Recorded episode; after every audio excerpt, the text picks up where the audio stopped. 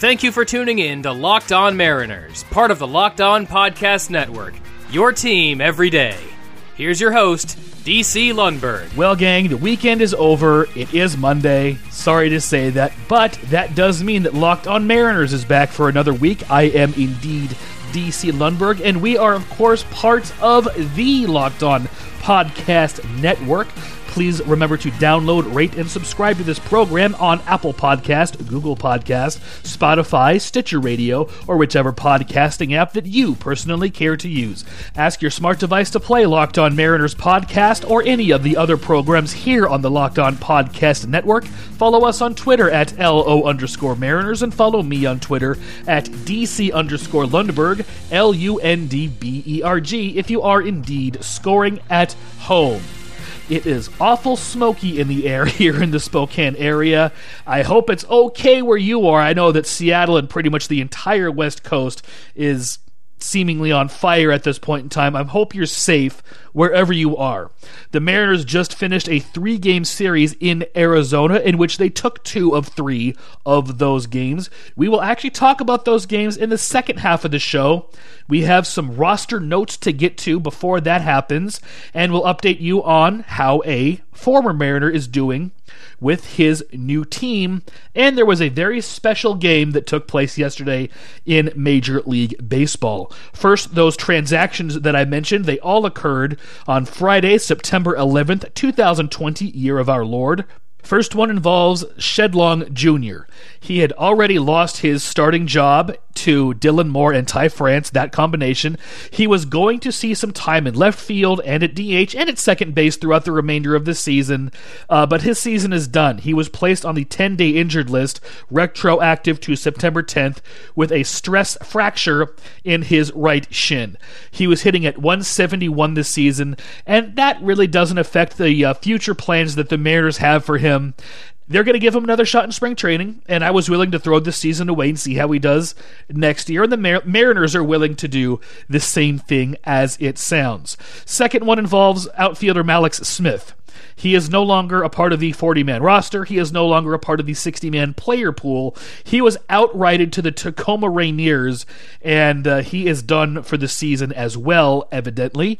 The Mariners' 40 man roster is now at 37 players. A couple weeks ago on this program, when talking to Aram Leighton, I speculated that his days with the Mariners might be numbered since this team did acquire him to play center field and be the leadoff hitter.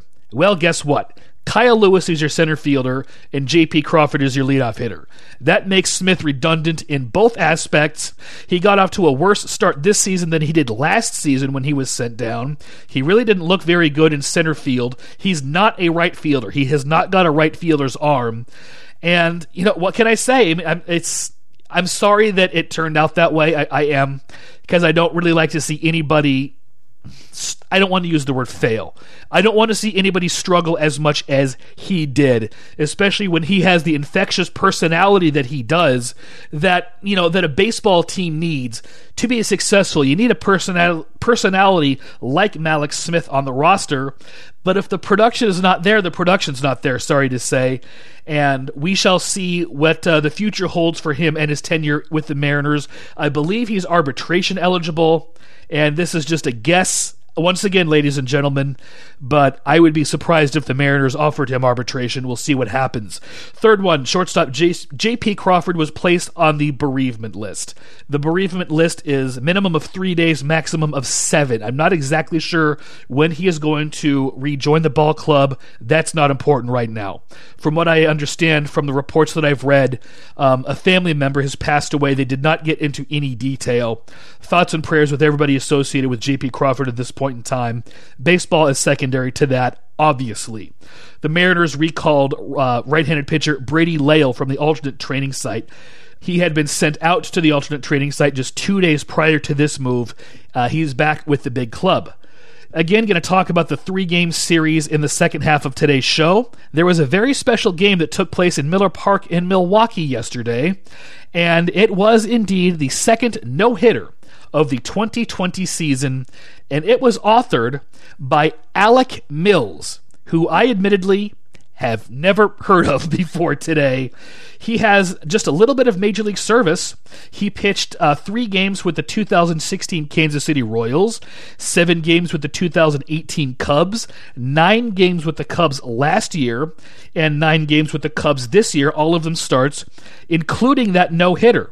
He struck out five in this game and walked three. So, not the dominating type of no hitter that we witnessed earlier in the season, but it's a no hitter nonetheless. Still very, very impressive. It was a 12 to nothing victory for the Chicago Cubs. The Brewers just did not have it at all. The uh, Cubs uh, only had 10 hits to score those 12 runs. The Brewers made three errors and they walked seven hitters as a pitching staff. It got so bad for them that starting shortstop Orlando Arcia uh, wound up pitching the last inning. And position players pitching is always fun, but you never want to be in a position where you have to bring out a position player to pitch.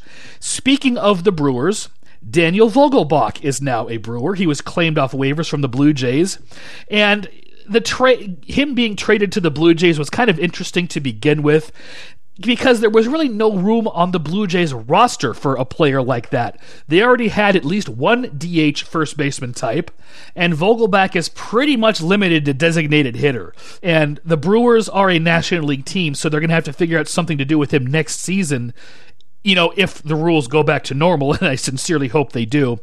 But as a Brewer, Vogie's played in six games so far, and he is slashing 368, 455, 421. And that includes his 0 for 2 game in the no hitter. So, you know, there you go. Hopefully he can find some success in Milwaukee, get his feet back under him so he can have success in the future. I, I, I still root for Vogelbach, and, uh, you know, let's see how he does.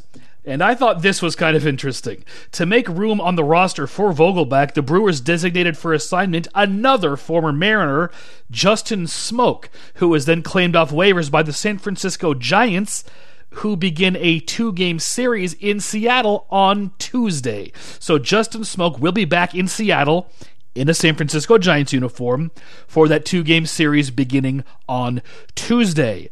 Mariners trivia question for today is an odd one. I asked my group of friends if they had any ideas for a Mariners trivia question, and uh, this one comes to us from Locked On Mariners contributor John Miller, and his idea was what numbers did Miguel Ojeda and Randy Winn wear for the 2005 Seattle Mariners? Yes, that is the question. We will tell you the answer to that question after this word from Built Bar. Yes, indeed, ladies and gentlemen, Built Bar, the best tasting protein bars on the planet right now. They taste as close to a to a candy bar as a protein bar can get. The reason that they just fall short of tasting like a candy bar is because they're low in sugar, which is what you want from a protein bar anyway. They still taste damn good. And like I said, they're low in sugar, they're low in calories, they're low in carbohydrates, and they are high in protein. Exactly what you're looking for in a protein bar. And they come in 18 terrific flavors. And also, don't forget about Built Boost Drink Powder, which is a refreshing twist on an ordinary bottle of water, and Built Go for a shot of energy. Go to builtbar.com to place an order and use promo code LOCKED ON to get $10 off of that order. Remember, builtbar.com, promo code locked on for $10 off your order. Answer to the Mariners trivia question what uniform number did Miguel Ojeda and Randy Winn wear for the 2005 Mariners? I remembered that Randy Winn was number two. I did not remember that he was traded to the Giants at the trading deadline that season. And I also didn't even remember that Miguel Ojeda was ever a Seattle Mariner, quite honestly. He also wore number two that season. And I was asked by friend of this program, Jason Hernandez, to point out that he got the correct answer when I asked him. So, congratulations to uh, Jason Hernandez. Thank you to, J- to John Miller for today's Mariners trivia question.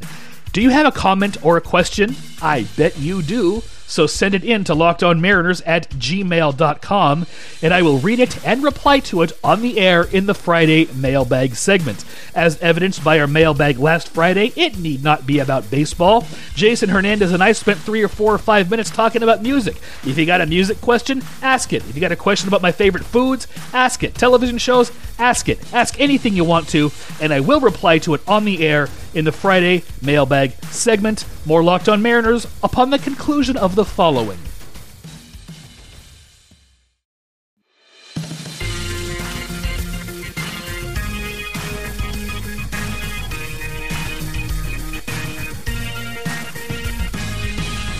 Now back to Locked On Mariners and your host, DC Lundberg. Thank you, sir. Locked On Mariners about to tell you about that three game series that took place in Arizona on Friday, September 11th, Tuesday, September 12th, and yesterday, sun- Sunday, yes, haha, Sunday, September 13th.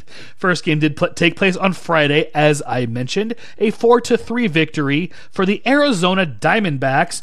With J.P. Crawford out on the bereavement list, Dylan Moore was your leadoff hitter.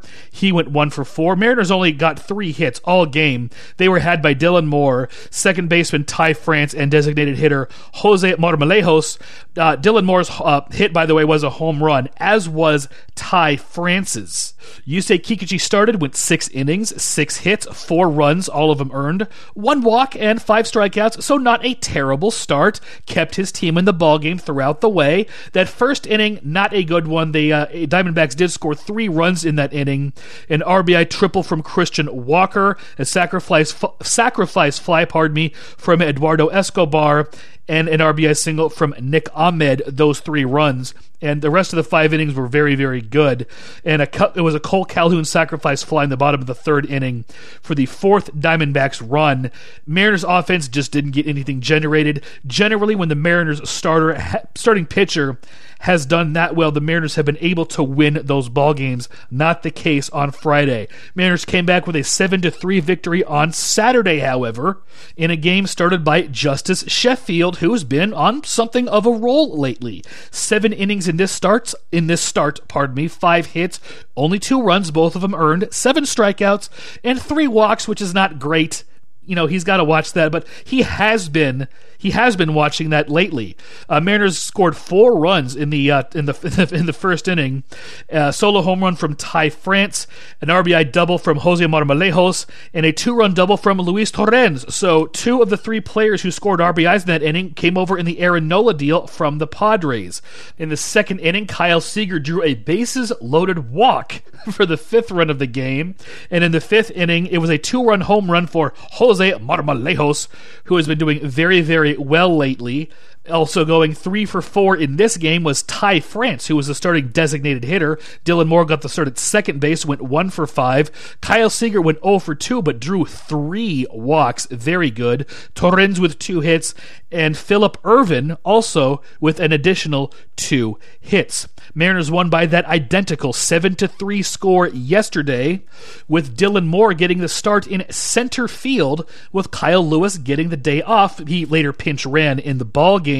Jose Marmolejos went 2 for 3 to bring his batting average all the way up to 263. Remember, gang, he began the season hitting 103 before being sent to the alternate training site before being recalled, and he has been doing nothing but tearing the cover off the ball since he was recalled. Very, very good to see.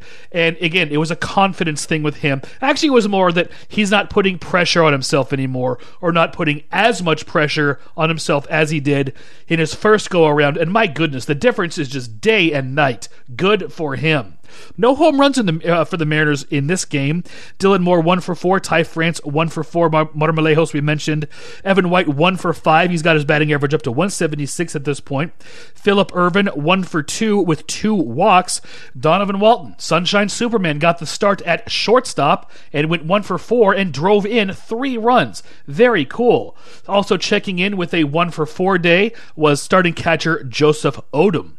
Justin Dunn started the game, did not have it, only wound up going two innings and throwing 66 pitches, only gave up one hit, but he walked five. But six, five of the six outs were strikeouts. My goodness gracious. But he was pulled after two innings. He just did not have his command that day. The five walks in two innings, as we mentioned, not very good. Sadler pitches the next two innings and winds up getting the win. Casey Sadler. Uh, Joey Gerber an inning. Anthony Misiewicz an inning. Kendall Graveman an inning. Yohan Ramirez an inning. And Yoshihisa Hirano also pitching one inning in this ball game. Mariners take two of three from the Arizona Diamondbacks. And today, a doubleheader against the Oakland Athletics in Seattle Seattle, which is not really part of any series. It's makeup games from the other week that had been postponed when somebody associated with the A's tested positive for COVID 19 following today's doubleheader, two games versus the San Francisco Giants, and an off day on Thursday.